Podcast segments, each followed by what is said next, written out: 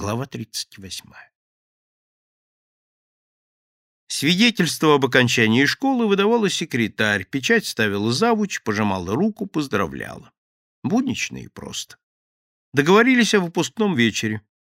Юру это не интересовало. Обойдется без выпускного вечера с жидким чаем, дешевыми конфетами, громкими разговорами. Вечный барабанный бой. Сегодня он уезжает на дачу. Все, что надо, он сказал Славке, он теперь в порядке. Если понадобится, пусть ищут. И Валентин пусть ищет, только вряд ли найдет. Всеобщий привет. Но как только Юра вернулся из школы, Валентин позвонил и попросил зайти. Видел из окна, как Юра пришел. Следит, не отпускает. Опять этот мрак. Валентин Валентинович встретил его как именинника. Поздравляю! С чувством пожал руку, жестом пригласил сесть. «У меня для тебя подарок!» Он протянул руку к конверту на столике, открыл, вынул железнодорожный билет. Билет до Одессы. Там сядешь на пароход до Батума. Вот билет на пароход. Морская прогулка с заходом в Севастополь, Ялту, Новороссийск, Туапсе и Сухум. Этим же пароходом вернешься в Одессу, оттуда в Москву. Здесь он приоткрыл конверт «Деньги на путешествие». Ну как? Заменит пока Индию. Ехать сегодня. Поезд отходит с Брянского вокзала в 9 часов вечера. Ты успеешь собраться? Все ясно. Ловушка. В Одессе или в Батуми его убьют, у Валентина всюду люди. Выбросят из поезда, скинут с парохода. Но не получится, милый Валентин Валентинович. Не выйдет ваш номер на этот раз. Не могу. Завтра выпускной вечер. Какие сантименты, кому это нужно? Променять такую поездку на выпускной вечер? Что я скажу дома? У вас в школе каждый год экскурсии. Мама поедет меня провожать, а на вокзале никого нет. Уговоришь не провожать, ты не маленький, скажешь, что никого не провожают. Как у него все просто получается. Неужели он глуп? Нет, хуже, он примитивен, ординарно примитивен. Все его аферы и махинации примитивные, он запутался в них, он барахтается. Мне надо поступать в вуз. Прекрасно. Поездка займет 12 дней. Загорелый, пропитанный морским воздухом, просоленный морской водой, сильный, красивый, ты успешно сдашь экзамены.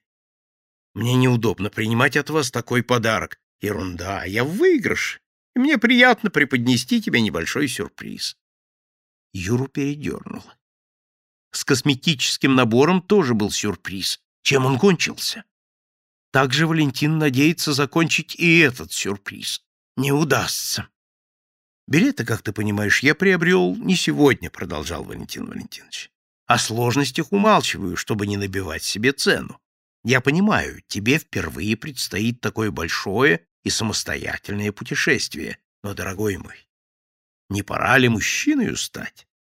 Он поднялся. Жду тебя на вокзале в половине девятого. Там я вручу тебе билет и деньги. Поскольку ты едешь со своим классом, то ясно, что у тебя их на руках быть не должно. Можно, конечно, и не делать из этого секрета, но не следует забывать, что я скромный агент. Откуда у меня деньги на такие подарки? Итак, напоминаю, в половине девятого на Брянском вокзале. Люда и Ольга Дмитриевна знают адрес и телефон следователя, но признаться им о ключах выше его сил. Остается один путь, все тот же, через Славку с Мишей, через Мишу со следователем.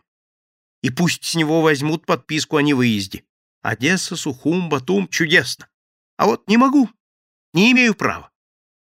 Витька Буров чего-то на меня наплел, чепуху какую-то, сидит в тюрьме, делать ему нечего, вот и выдумывает, Следователь этой чепухе не верит и взял подписку о невыезде. Спасибо за билет, за заботы, за сюрприз, но обстоятельства сильнее нас. Если Валентина посадят, он в безопасности. Если Валентин ни при чем, никого не убивал, то и его он тоже не убьет. Опять он вне опасности. Благородно или неблагородно он поступает? Риторический вопрос. Благородно — понятие условное. А красть ключи благородно? Говорить о сувенире, когда никакого сувенира не преподносил, благородно? Получать первый сорт под видом брака благородно? Посылать его в Батум на смерть благородно? Помолчим лучше о благородстве.